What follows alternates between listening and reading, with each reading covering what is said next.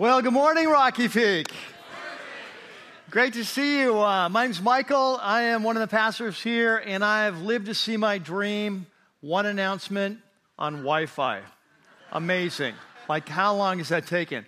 Uh, anyway, Dre did a great job with that. We're going to go into our time of teaching. Inside your program is a green and white message note sheet, so I encourage you to take that out. And if you guys are all set, ready to go, I'm ready to jump in. You guys ready to go? All right. God, we're just excited to be here and to continue to pursue you. And we uh, thank you for this series and what you're teaching us about piercing the darkness. And God, as we come today and talk about your word and the role your word plays in our life, what it means to be a follower of Jesus, uh, in light of your word, we pray that you would just open our eyes to see new things. I pray for great um, strength and clarity um, as I share. I pray that more importantly, as we come around your word, you'd open our eyes to see things in your word we have not seen before you apply them in a personal way in our life with power. We pray this in your name. Amen. Well, today we're continuing the series that we've been in now for uh, the, the last four weeks or so called Sent Piercing the Darkness. And for those of you who are brand new, uh, I want to welcome you. This is actually the fourth mini series in a longer running series called Sent. Think of it like uh, the fourth season in a long running TV drama. Uh, and, and the whole topic of Sent is based on a study uh, one of the most important books in the New Testament, part of our Bible, uh, called uh, the book of Acts. And it's, it's, about, uh, it's a study of the movement of Jesus, kind of the rapid rise and expansion of the movement of Jesus after the resurrection of Jesus, shortly after that, uh, over the next 30 years as the movement expands over the Roman Empire. Now, uh, in this particular series, we've watched the last few weeks as one of the key leaders of the movement of Jesus. He's a man named Paul. We call him the Apostle Paul uh, has recruited a new team to take the message of Jesus to areas surrounding the Aegean Sea. So you think of it as modern day Turkey, Greece, that area. And so uh, we watched him as he launched off from a city called Antioch in an area called Syria. Uh, in fact, if you open up your note sheet and find the map and get oriented, you'll see on the right side, you find Antioch about halfway up. This was the third largest city in the Roman Empire. It's where his home church is. So he starts with his team. They go north and then west, and they travel through, follow the arrows through Tarsus and Derbe, Lystra, Iconium, Antioch of Pisidia, over to Troas. Last week we watched as they got on a ship and sailed across a couple days to the seaport of Neapolis, which served the major Roman city of Philippi, where they were arrested, imprisoned, and so on. We saw that last week. Well, today they're going to continue west on the Via Ignatia or Ignatia, uh, this was this major east west thoroughfare. And they're going to continue, uh, continue west, and they're going to go through a couple cities. They're not going to stop and do ministry, but they're going to go through these cities you'll see on your map of Apollonia uh, or Amphipolis and Apollonia. They're just about a day apart, so they're just going to travel for a day, stay at a Motel 6, uh, keep, on, keep on going. Uh, but they're headed today to these two major cities of Thessalonica and Berea. So we're going to follow today, see what happens and so if you have your Bibles, I have your apps, just go ahead and open up, turn on to Acts chapter 17 as we break into a new chapter at the speed of light. All right, so Acts chapter 17 and verse 1. So Paul and his companions had passed through Amphipolis and Apollonia. They came to Thessalonica, where there was a Jewish synagogue. So, a couple things. Um, Thessalonica was a major city. Uh, it's uh, on the seaboard there. It's a seaport. You can see it. It's still there today. It was called Thessaloniki now. In fact, Lynn and I were just there last fall as we kind of were touring these, these areas. And, uh, and so Thessalonica had about uh, 200,000 people at this time. So if you live in Simi, that's like um, 70,000 more than Simi, right? If you live in the San Fernando Valley, it's like 1.5 million less. All right. So they come in. It's actually the capital of the province, so it's uh, of Macedonia. It's an important city. So they come in, and as normal, Paul and his team are going to start by going to the local Jewish synagogue. Now, whenever Paul would go to a synagogue, his message would always be the same. Basically, uh, Paul shared a couple of, as a, as a Jewish man, he shared a couple of assumptions with his Jewish audiences when he meet. Number one is that he assumes that God has spoken to us through our history that God has spoken to us uh, through Moses. He's spoken to us through the prophets. He's spoken to us to the writings, Psalms and Proverbs and so on. And so the Jews of the New Testament had the same, what we call the Old Testament, but it's their same scripture as their Bible that we'd have today. And so they believe God had spoken. That's number one. And number two, they believed that God had not stopped speaking, that he would continue to speak. In fact, in particular, the prophets and Moses and all, they said that one day God would send a great king, the Messiah, and that he would finish this story that God had started with Moses and the prophets and so on. That if you think of it like a novel, like Moses and the prophets and the Psalms, they're all like the opening chapters of an incredible story. And that one day Messiah would come, and when Messiah would come, he would turn all wrongs to right. He would bring the kingdom of God as opposed to the kingdoms of man. He would, he would bring in the new heavens and the new earth, and that he would bring this final word of God, right? So they, he shared those assumptions that God has spoken and God will continue to speak. And so when he would go into his synagogue, basically what he'd say is, God has spoken again. That he's spoken again through his son Jesus. And so he would make the argument that, uh, first of all, we all believe in a Messiah. And he would say, let's open our Bibles. Of course, they didn't have Bibles like we have them, right? They had scrolls. Uh, they were very expensive, so you would have your own scroll. They didn't have apps on their phones. So, but he would say, let's open up the scrolls and let's see what Moses said. Let's see what the prophet said. Let's see what the psalm said about the coming of Messiah. And so he would walk him through the Old Testament scriptures. Okay, so he'd say A is Messiah, B is the evidence of scripture of the life, the death, the resurrection of the Messiah. And then he'd say, Now, C, let me tell you about Jesus of Nazareth and how his life and death and resurrection fulfills these prophecies. So, for some of you, you remember back in math, I can't remember what the property is or what the, the rule or principle is, but you know, some of you will remember this, uh, uh, all the A students. Um, you'll remember in math, there was this, uh, this kind of uh, theorem or whatever that A plus, if, if A equals B and B equals C, then what? all the A students. Good job. Like, I was like, I don't know. A, B, C, D. That's all I remember.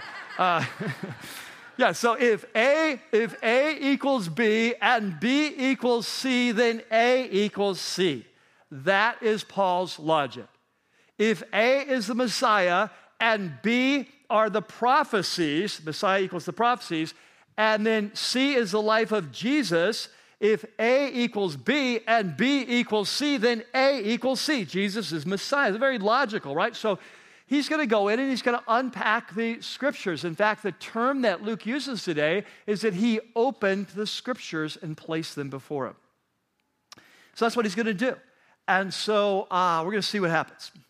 So in chapter 17 and verse uh, to the end of it, says there's a Jewish, uh, verse 1, and there's a Jewish synagogue. So, as was his custom, that's what he always did, he goes to the synagogue, and on three Sabbath days, three Saturdays, he reasoned with them, very logical, from the scriptures. And he's explaining and he's proving that Messiah, A, had to suffer and rise from the dead, B, and then this Jesus of Nazareth, I'm talking about, who fulfilled that, uh, he's the Messiah. He, he fulfills that. So A equals B, B equals C, then A equals C, all right? And he said, so some of the Jews uh, were persuaded. Not most, as we'll see, but some were persuaded, and they joined Paul and Silas. And I'm sure they started meeting during the week, studying the Word, learning about Jesus, becoming Jesus followers, as did a large number of God fearing Greeks. We've seen this in every synagogue. There are Jews, but there are also Gentiles who have not converted to Judaism, but they believe in the God of Israel. A lot of them came to Christ. And there's quite a few prominent women from the city of Thessalonica, okay? But other Jews were jealous. And so we've seen this throughout. This is the, Paul's first missionary journey. We've seen this, that often the Jews that don't believe get jealous of the influence Paul's having. And they also, also will feel like this is heresy and they need to stop it. And so they're going to resort to violence. Now, we saw this with the trial of Jesus. We saw it with the trial of Stephen. They can't win him fair and square in a debate. So they're going to go down to the marketplace and they're going to get some thugs, Harley riders. You know what I'm talking about? Um, and oh, long hair, big beard. Sorry if that's you. Uh, just kidding. I ride a Harley. Anyway, so uh, they're going to get some thugs and uh, they're going to stir up a riot. Now, they've got to come up with charges. If they're going to take Paul and Silas to court, if they're going to try to get them thrown in prison, they have to come up with charges that will stick. Just like last week in Philippi, they had to come up with charges that would stick. So the charges this week is that Paul and Silas are committing high treason. They say, well, how does that work? Well, remember what the message of Jesus is Remember when Jesus came, what did he say? The kingdom of God is at hand. The whole message of Jesus in the Gospels is that this long promised kingdom of God that Daniel was promised in his vision uh, about the kingdom of, that would come from God that would never end. But that kingdom, through the life, death, and resurrection of Jesus, was coming. And so, what do we believe as followers of Jesus? That Jesus came, he brought the kingdom, and through his death and resurrection, he inaugurated the kingdom through his cross. And so we come to Jesus, we become part of the kingdom. What do we believe? We believe that when he ascended to the right hand of God, we saw this, remember in Acts 2, we learned this, that Jesus is King Jesus, Lord of all creation. That's why the early Christians would say, Caesar is not Lord, Jesus is Lord. And so there's a lot of king talk going on. In fact, remember, this is why Jesus was executed.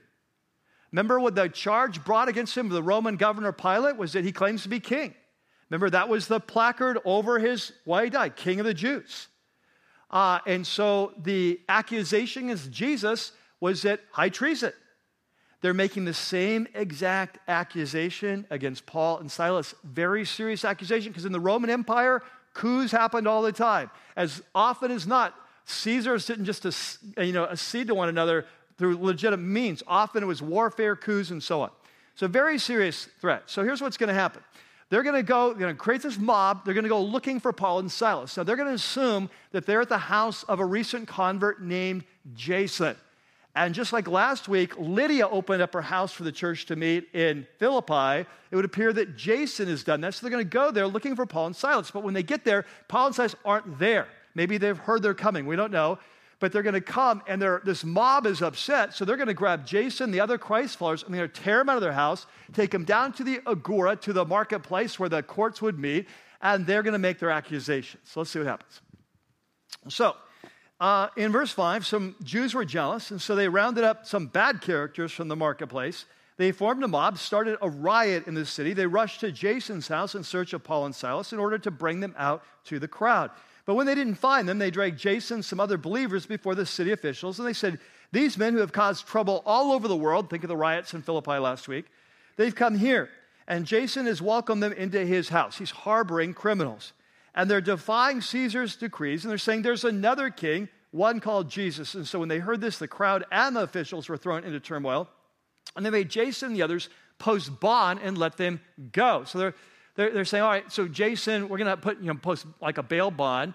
Um, and we believe that what's happening here is they tell Jason basically, if Paul and if you continue to harbor these guys, you're going to lose your money. And so Paul and Silas like it's time for them to leave. And so that night, under the cover of darkness, uh, the believers in verse 10 are going to get them out of the city and they go to Berea. Now, Berea is not on the Via Ignatia, it continues west.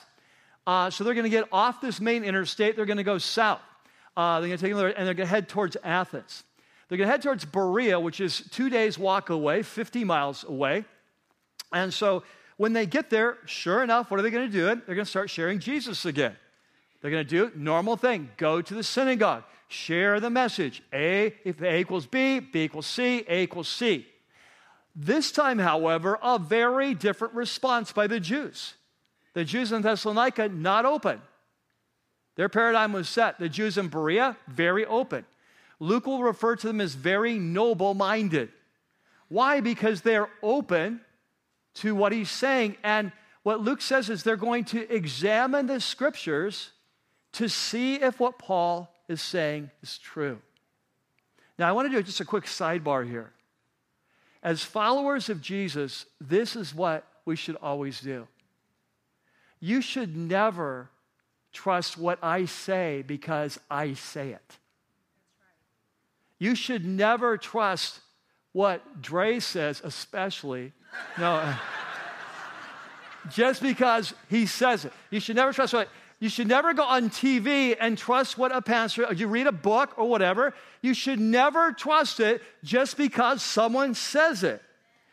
And especially when someone, something when is claiming to be from God and they're saying something that doesn't fit with what you've always heard taught from the Word, especially then we need to go back to the Word, open up our Bibles and say, all right, this is an interesting theory. Does it fit? and we need to go back and line up. And if it doesn't fit, we throw it out. And otherwise, what happens is you have solid followers of Jesus who get way off track because they hear a teaching or they come up with an idea or someone shares something and they start running because it makes so much sense, but they never come back because any pastor can make anything sound like it makes sense, right? That's what we get paid to do. Make things that don't make sense, make it sound like sense. So, uh, like anyone can make you think anything, right? And so you need to go back and say, does this line up? And that's why they're noble, right? So we want to be a church here that's under the authority of the Word of God. We're not under the authority of a pastor, we're under the authority of the Word of God, right? And so I only have as much authority as I bring you the truth about the Word. All right, so into sidebar. Now, so they're going to respond positively as this happens. So uh, in the middle of verse, uh, or verse 11, the Berean Jews were a more noble character than the Thessalonica. Notice they're both Jews. Like Luke's not anti Semitic, he's just telling the story. Some Jews open, some Jews not. Okay, so the Berean Jews were more noble than those in Thessalonica. Why? Because they received the message, and I love this, with great what? Eagerness. Eagerness. We'll come back to that later. And they examined the scriptures what? Every day, right? So they're not just going on Sabbath and saying, well, that's interesting. Why don't you come back next week? We'll learn some more. They're like, wow, that's crazy. Can you meet tonight? Can we get, how about tomorrow? What are you doing tomorrow morning? How about, you know, breakfast at Denny's? You know, like, what are you doing? Like, 5 o'clock a.m. before work. Let's do it. How, how, about after work? We got siesta in the afternoon. You free? Let's go to the habit. You know, I mean, they're hungry to learn. And so, as, and they're, they're checking every day, catch this, to see if what Paul was saying was true. He's bringing a new message, it's outside their paradigm. Well, let's open the word and let's see if it matches up. And so as a result, many of them believed. Remember, catch this. Last week we talked about this. Salvation is supernatural, right? Uh, it's, a, it's a gift of God. We talked about that. And yet we said that we have a part to play. And what you notice here is that there was one group that was open to the word, one group that not. Those who were open, that they were, they were able to receive. And so the, uh, so it says that uh, as a result, many of them believed. Also, a lot of prominent Greek women and many Greek men, so both Jews and Gentiles. So in both places, the churches started, Thessalonica and in Berea, but more Jews in uh, Berea than Thessalonica because of their approach to the word. Now, when the Jews in Thessalonica, remember 50 miles away, uh, learned that Paul was preaching the what? The word of God. Don't miss that. In fact, back in verse 11, uh, the NIV kind of hides this, but it says the Berean Jews were more noble character than those of Thessalonica, for they received, it says the message. In the Greek, it says the word. We'll come back to today. So back in verse 13 now. So they heard that Paul was preaching the word of God at Berea. They went there too, agitating the crowd. So they sent some emissaries, and they're going to go and try to disrupt him there because they really see this message of Jesus. They don't see it as the word of God, they see it as heresy and they want to do whatever they can to disrupt it, stop it. Much like the Apostle Paul, before he met Jesus, would travel great distance, you remember this, to, uh, to persecute Christians and arrest them and so on, because he saw it as very damaging. So they're doing the same thing. In fact, we saw this back in Acts 14. On his first trip, Paul shared Jesus in Antioch of Pisidia, and then Iconium got kicked out of both places, went to Lystra, 100 miles away. But when the Jews from Antioch and uh, Iconium heard, they traveled 100 miles, four day journey by foot to go and they actually stoned him there. Remember that? So this is a common pattern. And so they travel 50 miles, they come and agitate. And so the believers think, hey, it's getting too hot here for Paul. His life is in danger. And so immediately, uh, verse 14, they sent him to the coast, but Silas and Timothy stayed at Berea. And so then uh, those with him, the kind of a safety team, a security team, they escorted Paul, brought him to Athens, which was 200 miles to the south, and they left with instructions for Silas and Timothy, his teammates, to join him as soon as possible. So they get him out of town. Uh, they get him 200 miles away where he can be safe.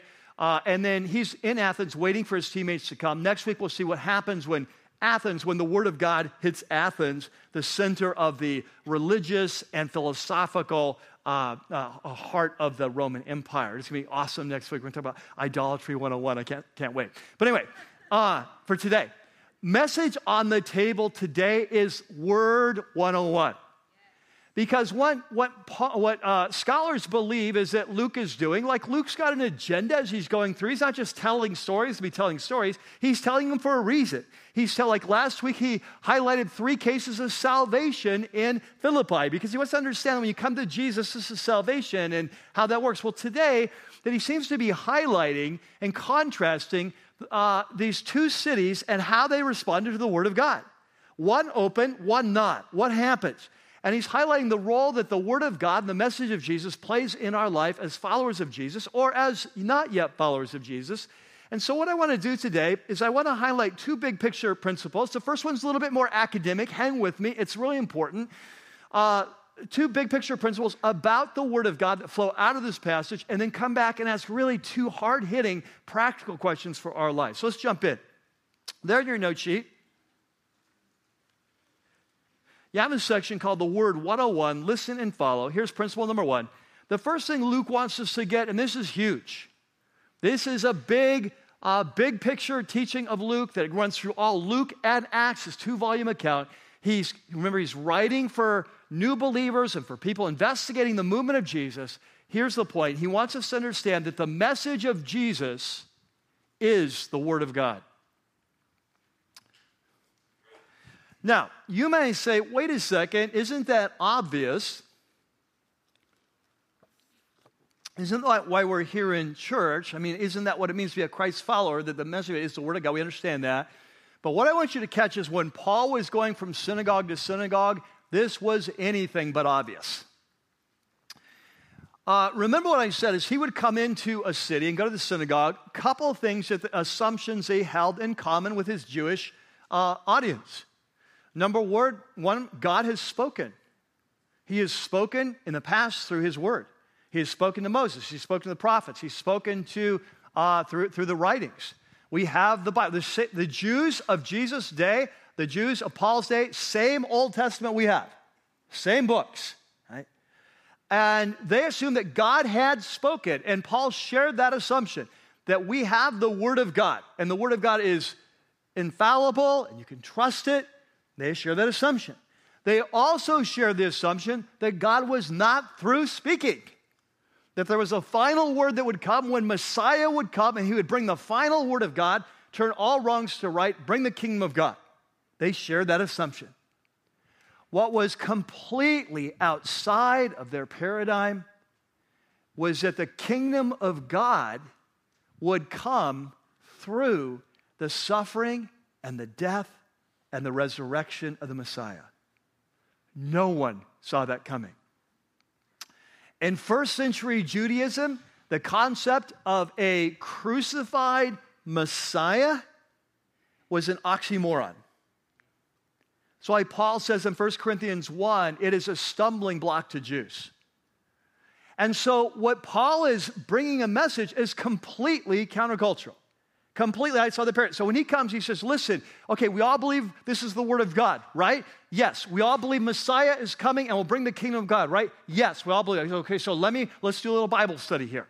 And he's going to take them back and he's going to open up the scriptures and he's going to make his case that the scriptures themselves say Messiah, A, will suffer and die and rise, B and therefore, Jesus of Nazareth, that I'm, I'm introducing you to today, is the Messiah. Now, this was not a new technique that the Apostle Paul came up with. This is the Jesus method.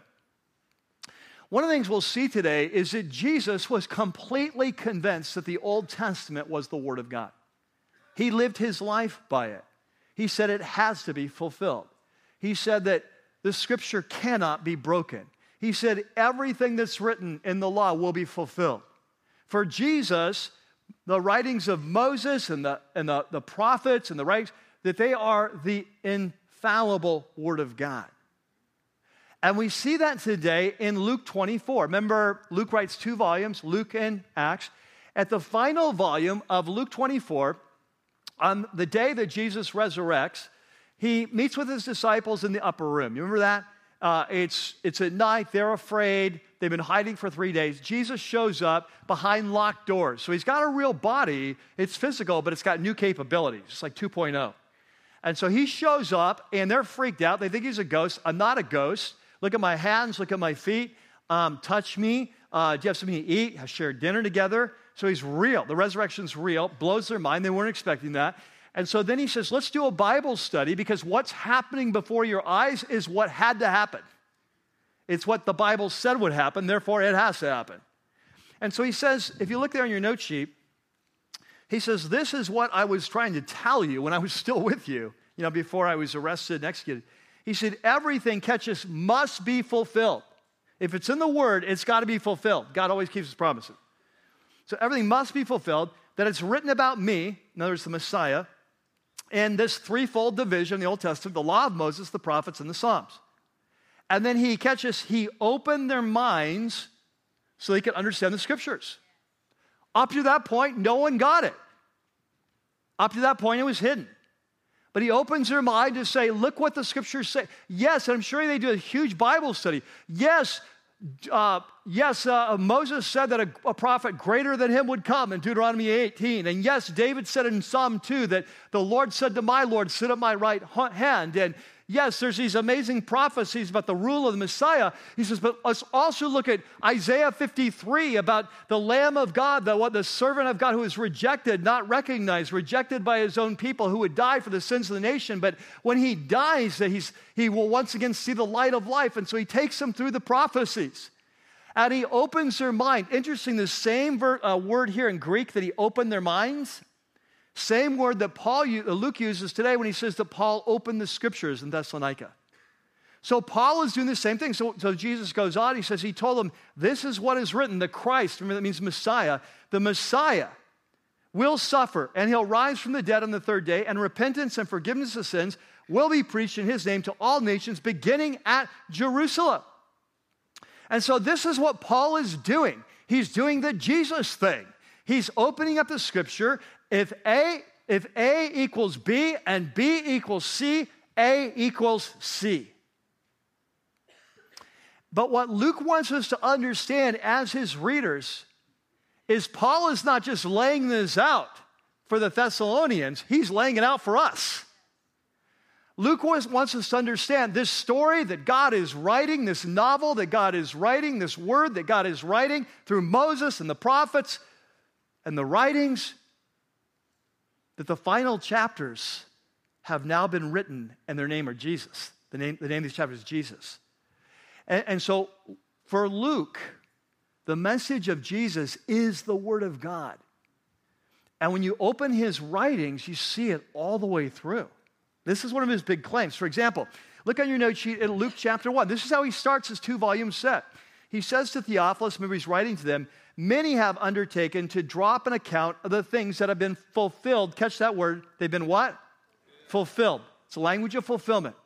He says there are many authors who have taken up to draw an account of the things that have been fulfilled among us the life, death, resurrection of Jesus' movement. He said, just as they were handed down to us by those who were from the first eyewitnesses, you know, the apostles, and servants of the what? Notice that. He's talking about the first apostles. He says they're eyewitnesses and they're servants of what? The word. Now you expect him to say servants of the Lord, servants of Jesus. He doesn't say servants of the word. For Luke, the word of God, it's almost personified. And we're going to see this in Acts. He's going to describe the word as, it's alive, it's active, it's growing, it's expanding. It's almost like you see a globe and the word is just like expanding and growing over the globe, taking over the world. In fact, if you look in your note sheet, let's run through some verses in Acts that I've kind of moved over more rapidly as we've gone through these chapters, so they'll make more sense now. In chapter 6, the early church in Jerusalem still. So the word of God spread, and the number of disciples in Jerusalem increased rapidly. The word is spreading over the globe. Look at the next part. When the, when the message of Jesus first goes outside of the Jews to the first Samaritans, look at the next passage when the apostles in Jerusalem heard that Samaria had accepted the word of God. They didn't say accepted Jesus, they accepted the word. Okay? Look at the next, uh, in Acts 11, when the disciple, when the message first goes to Gentiles, says the apostles and the brothers throughout Judea heard that Gentiles had received what? The word, not the Messiah, the word.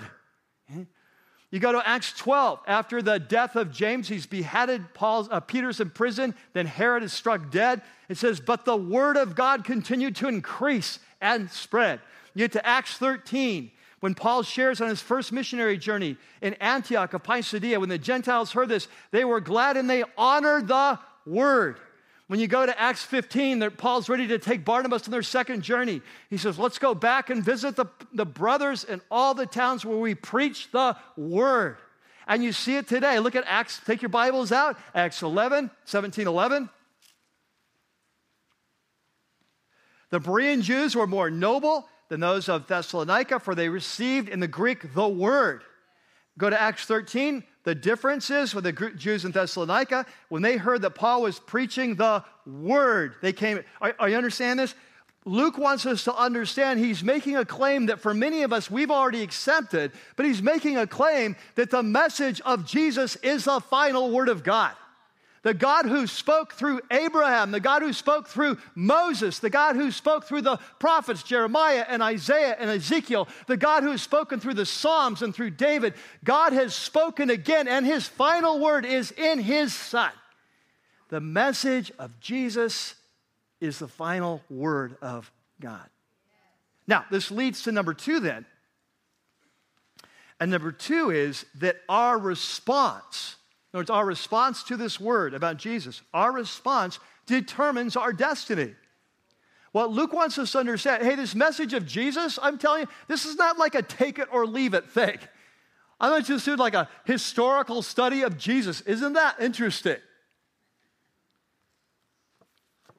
He says, What I'm bringing to you is the living and abiding Word of God, and your destiny depends on what you do with it. it your destiny de- depends on your response to the Word of God that's been revealed in Jesus Christ. And men and women, here's the thing what, what he's doing is he's contrasting look, hey, the Jews in Thessalonica, they weren't open to the Word. The Jews in Berea were open to the Word. What about you? Now, here's what I want you to catch. If you're not a follower of Jesus yet, this is the claim. God has spoken. What are you going to do?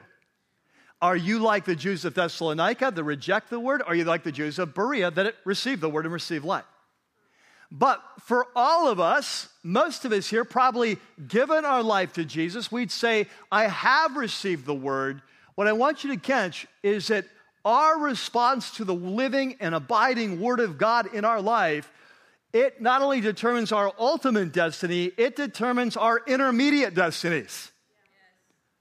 In other words, your life, your freedom, your health, your growth, your impact is directly proportionate to your openness to the Word. You want to grow? You want to thrive?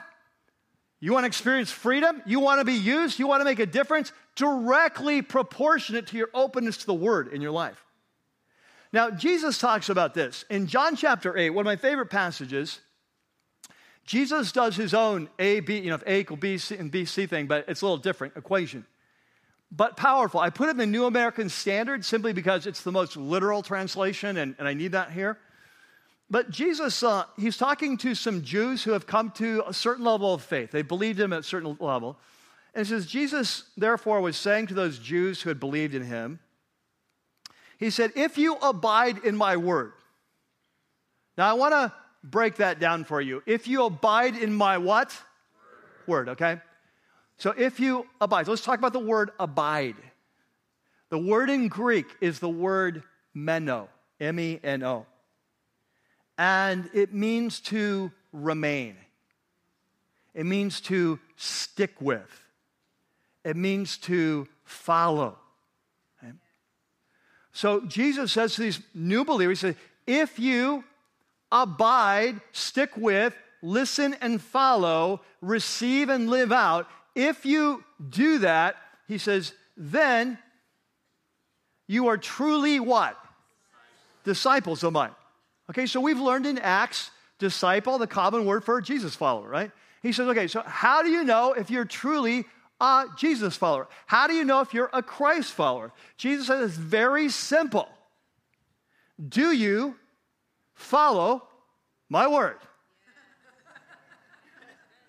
All right? He says, I didn't ask you, did you like my word on Facebook?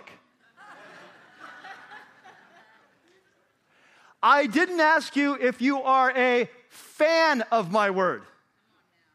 I asked you, are you following my word? He said, because if you're following my word, you're my disciple. If you're not following, you're living in la la land. You are self deceived. You may call yourself a believer. You say you're a Christian. You may go to church. You may love to worship. You may say, Isn't that an awesome message? You may go to your life group. Can you believe it? That was powerful. But Jesus The only test is what you follow and you do my word. Okay, so he goes on. He says, So, if you abide in my word, you listen, you follow. He said, then what that means is you're truly a disciple. He says, and if you're truly a disciple, here's what's going to happen. He said, you will know the truth. He says that if you're truly under my leadership and you're surrendered to my leadership, what's going to happen is like truth is going to begin to break into your life, like, like light behind a, a dark cloud. And he said, when that happens, you will know the truth, and the truth will set you free. Do you see the sequence? The sequence is if you abide, you listen, you follow, then you will know the truth, be, and then see the truth will set you free. If you don't, if you're just a fan, if you just like it, if you just praise it, none of this sequence happens. There's no freedom. then, what can I tell you? There are people in churches all over our country today that have never been transformed. They have never been set free. They're the same person they were a long time ago. They go to church every week. In fact, they are just maybe even creepier than they were. they're just like more religious and they're more judgmental and they're more creepy and they're more hypocritical. Oh, but they're good on Facebook. Hey, where's our nation going? This is what the word says. I'm like, dude, you're less like Jesus now than you were 10 years ago. Like, where's the love? Where's the forgiveness? Where's the hope? Where's the courage? Where's the gentleness? Where's the peace? Like, where's the compassion? Like, you're not like Jesus, and yet, oh, I like the word. No, no. You like the word. You've not listened to the word and you are not experiencing the freedom. You are not transformed. Your life is just a big mess or messier now. Jesus said the truth, the word is our path to life. It's a power to set us free. It determines our destiny. So that leads to a couple questions then. So there in your note sheet, let's get practical now. Uh, the word 101, what's your response? I have two questions for you, and I'm going to push hard on this, all right? Some of you are going to get very uncomfortable. Welcome to church. All right. So, uh, number one, um, here's a question, great question, one of the most important questions in life for us to ask, one we often don't ask, or if we do, we lie to ourselves. But it goes like this What is your ultimate authority? In your life, what's your ultimate authority? Why do you do what you do? What do why do you believe what you believe?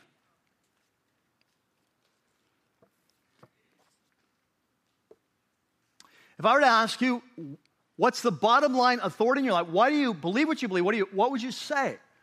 Here's the interesting thing for the Jews in Thessalonica, ironically, they would have said the Word of God. If you would have said, Why are you chasing Paul 50 miles away and trying to kill him? They would have said, The Word of God. If you said, What's your ultimate authority for what you believe, what you do? The Word, it's the Torah. It's the law of Moses, it's the prophets, it's the writings. And yet, when the word of God came, they rejected it. And you know why they rejected it? Because it didn't fit their paradigm. And their paradigm, messiahs don't die, messiahs kick butt. A crucified Messiah is an oxymoron. And so we're not buying it. And by the way, if you buy into a crucified Messiah, you may end up living a crucified life. And so, sure enough, three months later, after Paul leaves, he writes a letter back to the Thessalonians. And guess what? The Christians, the Jews who bought in, guess what was happening? They're being persecuted. You follow a crucified Messiah, you're signing up for persecution. And so there were a lot of reasons lifestyle reasons, theological reasons, social reasons why they didn't want to buy it. They didn't want to look at the evidence. They weren't opening their Bibles and saying, Here's this new teaching. Is it true? Let's open it up and see. They weren't even opening. But if you asked them, What's your ultimate authority? They would have said the Word of God. And this happens in our lives all the time. The reality is, we don't know what our ultimate authority is until the Word of God rubs against our paradigms. We don't really know what we believe about the Word of God until it asks us to do something that's hard that we don't want to do. We don't know what our ultimate authority is until it challenges us away and we don't want to be challenged. And that's when we find out is it really the Word of God? And are we really open to hear from God or are we not? You know, about 15 years later, after this event, remember, Paul was there with Timothy, and about 15 years later, Timothy has become the bishop of Ephesus. Ephesus, maybe third or fourth largest city in the Roman Empire.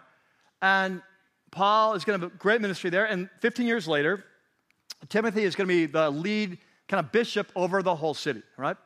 And so Paul's going to write a letter to Timothy and to the church. We call it the letter of Second Timothy. It's towards the end of Paul's life. And this is what he says. Some of you are familiar with this, some not.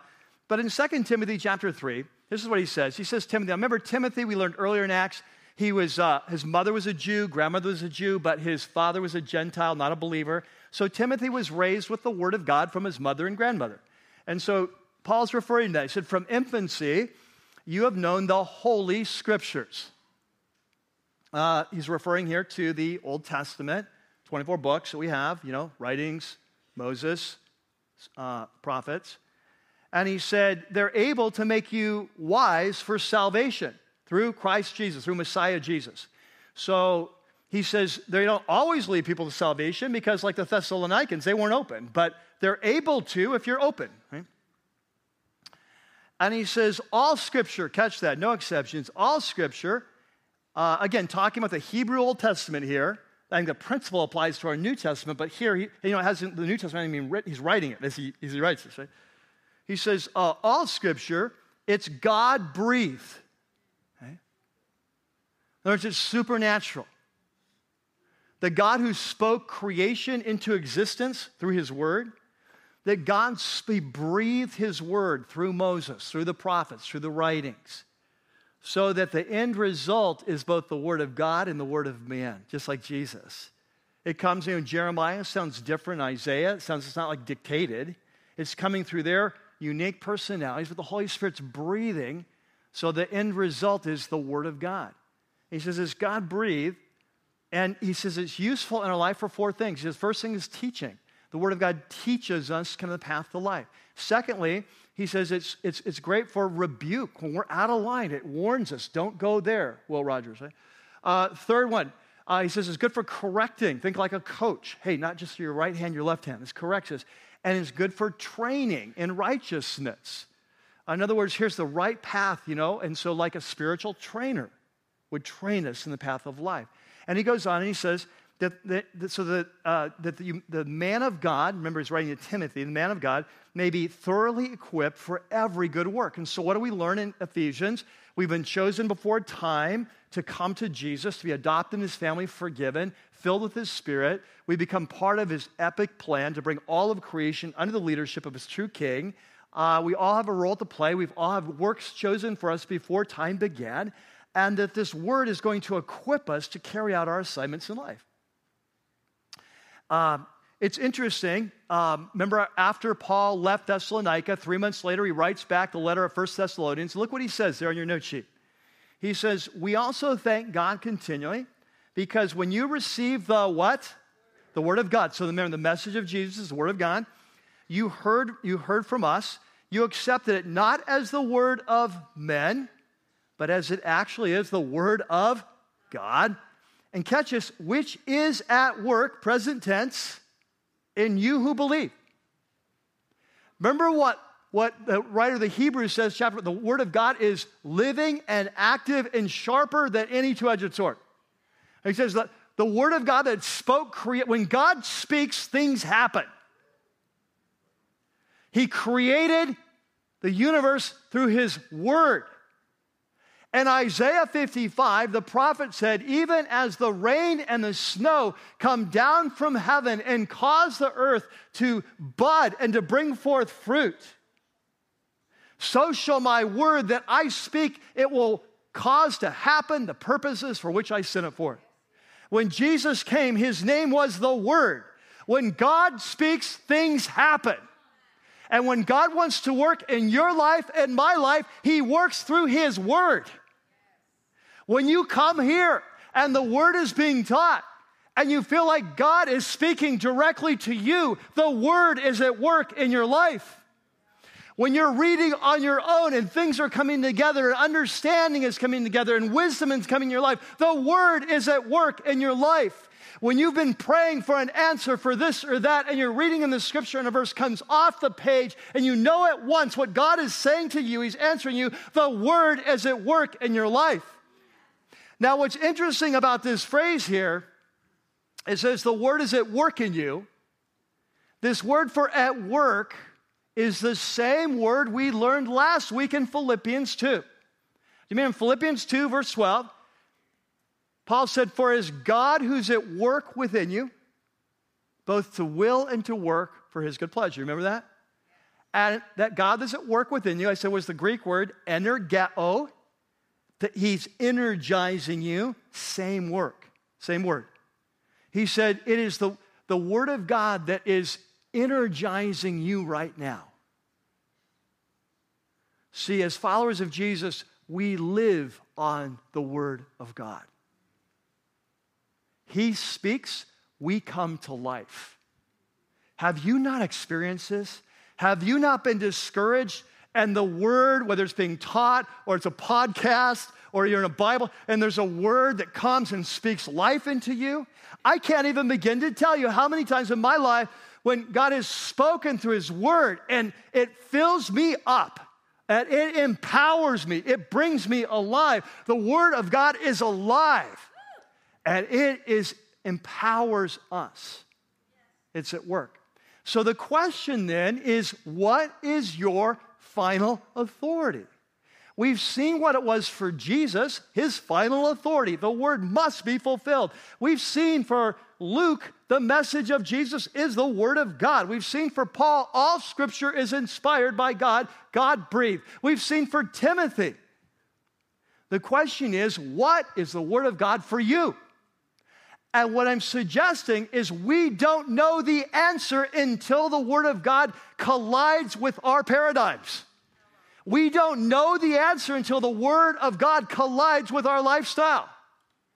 And when the Word of God comes and speaks to you about your marriage and it demands change, when the Word comes and talks to you about your racism and it challenges your views, when the Word of God comes and challenges your worship of money, it demands change. When the Word of God comes and talks to you about your harshness, it demands change or about courage. When the Word of God comes and challenges your paradigms, what you've been taught in church your whole life, it's completely different, but it's challenged you, the question is, what do you do? Do you hold on to the Word? Do you open the Word? Do you say, what does the Word say? And then submit your life to the Word? Or do you say, no, this is what I believe, get out of here, go to the next town? You see, we don't know until we're challenged whether we truly believe the word is the word or not. We often believe it's the word. I ask you, are you a follower of Jesus? Yes. Do you believe the Bible is the word of God? Yes. But the answer to that question is honestly only answered in your life, not by your words. Let me give you a very current example that you're going to be able to relate to right away. We live in the midst of a culture right now that's going crazy when it comes to sexuality. If you would have told us 15 years ago what we've seen in the last two years, we would have, no, no way. There's just no way. And we have, we have stood world history on its head. We got a Supreme Court that has said, you know what? There's five of us here that think we're smarter than the whole history of the world. Five, four vote. In fact, we not only think we're right, we're going to make ourselves right. We're going to decree. We live in the midst of a culture that believes two things about sexuality right now, and this message is coming at us hard and fast every day of our lives. Here's the two messages. Number one, sexual fulfillment is the key to life fulfillment. You cannot be fulfilled without sexual fulfillment. It's just that high on the list. Let alone Jesus wasn't married, but you know, he just didn't know. Number two is that all sex is good sex, unless, very, and maybe some couple exceptions, but usually involving children. Right? So, so that's our two beliefs. As long as two adults are, have a mutual consensual relationship, all sex is good sex, as long as it leads to personal fulfillment. Okay? That's what our culture. Now, when you come to the word, we have a different story told, don't we? Very consistent. New Testament, Old Testament, very consistent. And what the Bible says is that sex is a great gift.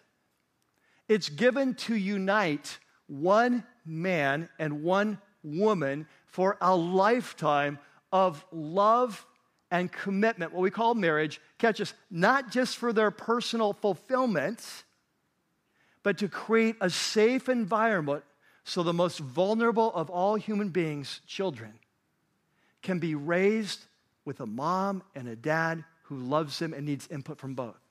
Now, that's what this says. Okay? Now, you've got a culture that's surrounding you from every angle, every day of the week, and saying that is not true. This is not true. This is true. And the question is when you are making this decision in your mind of what you believe about human sexuality, what is your ultimate authority? Is your authority the word, or is it your mother, or your sister, or your professor, or the media, or the Supreme Court, like what is your authority? Catch this, this question is much bigger than a sexuality question. This issue is an authority question. What do you believe? Second question. Got very quiet in here. Number two. The second question is Is the word a priority? You know, it's one thing to say, yeah, I believe the Bible is the Word of God. I believe that God has spoken. I believe He spoke through Moses and the prophets and the Psalms, and I believe He's spoken today. I think He spoke through Jesus and the apostles, we call our New Testament, and we, we believe that.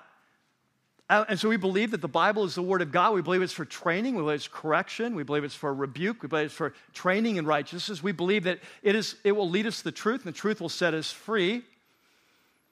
We believe it's the, the bread of life that we feed on.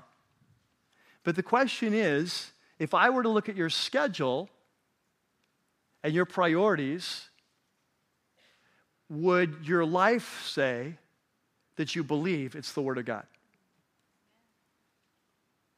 Because if we say that God has spoken, and yet it's not a priority in our life to listen, what is that really saying?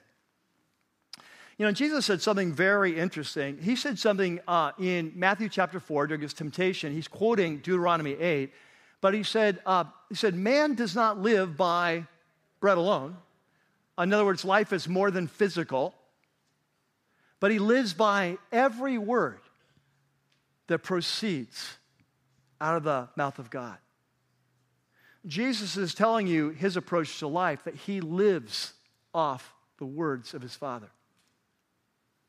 You know, one of the signs of physical health is appetite.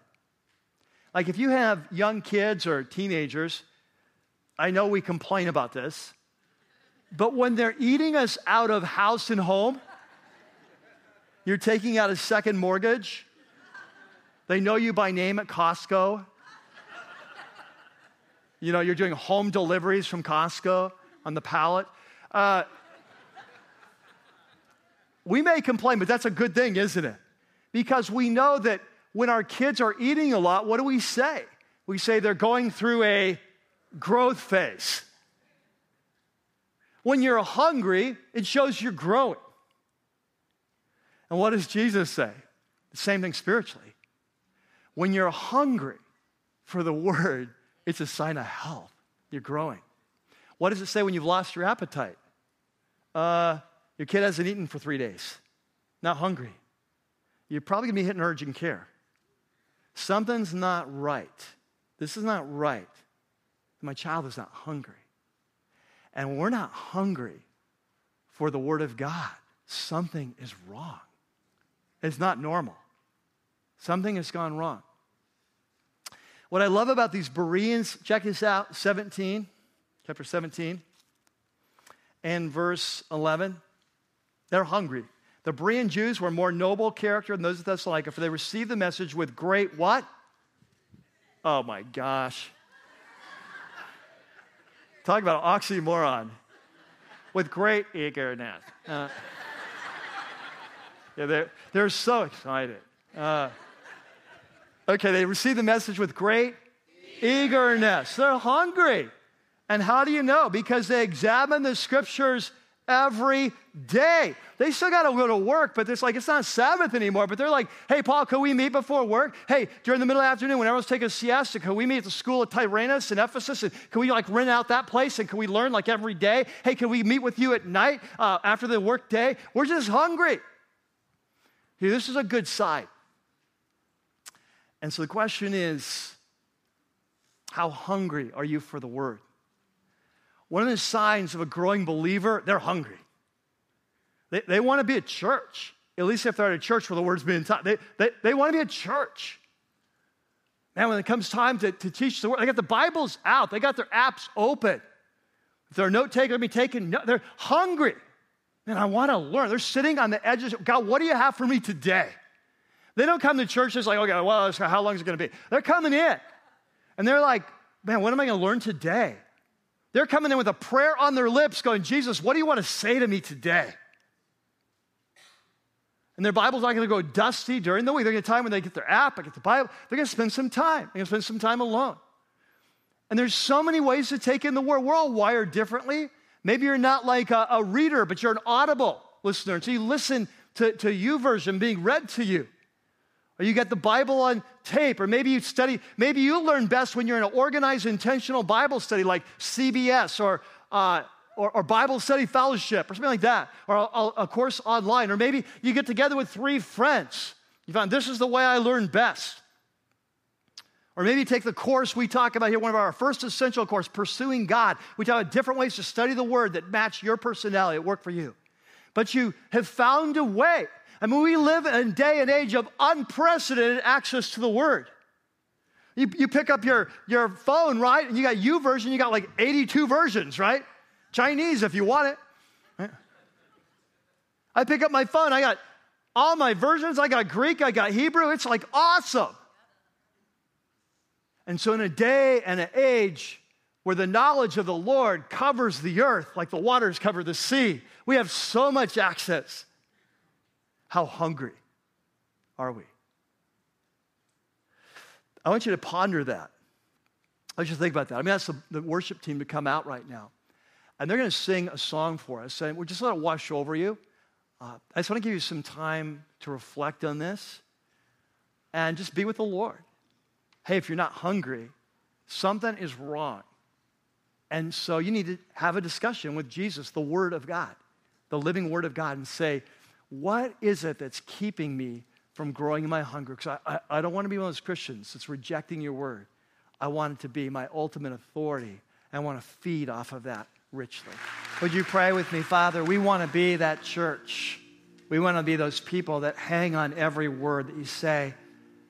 And God, I pray for those of us here that if we're honest, as we ask these questions today about maybe it's about ultimate authority, maybe it's about our own level of hunger, then maybe if we're honest, we have to say, you know, I'm not really sure what I believe about your word. I've always thought I believed the word of God, but when push comes to shove, it's some of these issues, I'm I'm struggling with that. And God, I pray that we'd be able just to honestly come before you and lay those questions and ask you to reveal to us what your word is. That you would speak by your spirit to our hearts and open our minds as you open the scriptures to your disciples, so that this word that is a word of life would become that ultimate authority that leads us in the path of life to freedom. God, we pray for those of us here that we feel like our our hunger has lagged, that we've lost that hunger, that there was a day when we waited on your word. We would have been those Bereans eager to learn. We, we wanted to get up early or stay up late, or we wanted to catch other podcasts, or we wanted to listen on the way to work, or we were hungry. There was a day we were hungry, but somehow we've lost that hunger. God, today we recognize it's not a sign of maturity, it's a sign of sickness. It's a sign of a lack of health. And so, God, we come knowing that only you can change us, and you're the one who works within us. And today, even as your word has been spoken, it's working within us, and it's calling us to a deeper life, to a life where we're hungry for you and therefore hungry for your word, and we're ready to listen and follow. And God, we just pray that you'd hear that prayer. Our desire is to pursue you as a church and individually. And so, God, as we sing this song of pursuit, we pray you'd meet us as we bring our offerings and our gifts we pray that you create a place here where your word would reign. It would shine forth brightly. It would transform. It would heal. It will lead and direct and guide. It would transform our lives. It would lead us to freedom for your name, for your sake. And everyone said, Amen. Let's worship. Stand. And oh God, that's our prayer that you would lead us week by week, day by day into a new place. God, we pray that you would make us desperate. We think of what your word says. Blessed are those who hunger and thirst for righteousness, for they shall be filled. They and they alone shall be filled. God, we want to be a church that is hungry for you. We want to be like the Bereans. God, we want to be eager to examine the scriptures every day to see if these things are true. So, God, we pray you'd release a new hunger in our heart that we would not live by bread alone, but by every word that proceeds from the mouth of the Lord. God, we thank you that in your light we see light. We thank you that the unfolding of your word brings light. We thank you that your word is like a double edged sword, sharper than any, that pierces between soul and spirit and reveals our thoughts. God, we thank you that through your word you spoke the world into existence. We thank you that your word is like the rain that comes down on our life that accomplishes its purpose. We thank you that your word uh, works in us, energizes that which is pleasing in your sight. And we thank you that the word became flesh that we might see your glory. And so, God, we pray that you would release a new and fresh word in our life and a new hunger for that word. And we pray that we would be followers of the word. We would not be hearers only, but that we would be doers. And as a result, we would abide in the Word and that our lives would experience truth, and this truth would lead us to freedom. And so, God, this is our word and this is our commitment that if you will speak, we will follow. And this is our commitment before the courts of heaven. And everyone in agreement said, Amen. Amen, Rocky Peak. Amen. Hmm.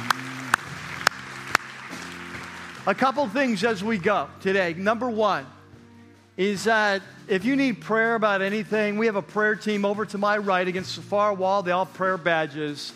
We've been hearing great reports of God just showing up in powerful ways over there. If you'd like prayer about anything after the service over there. Secondly, hope you can come back next week. As I mentioned, we're going to be doing Idolatry 101. You know, we all have this natural tendency to take something in creation, a good thing even, and make it the Creator and to make it our ultimate value in life. We believe if we serve that thing and pursue that thing, it will lead to freedom. But of course, that's the heart of idolatry. And so next week, we'll see as the, the Word of God goes into Athens and confronts the philosophies and the idolatry of this world, some amazing lessons for our life. So I hope you can be here as we learn next week that Jesus has come to free us from the core sin of this, the human race the sin of idolatry. Amen? God bless you guys. I'll see you next week. Have a great week.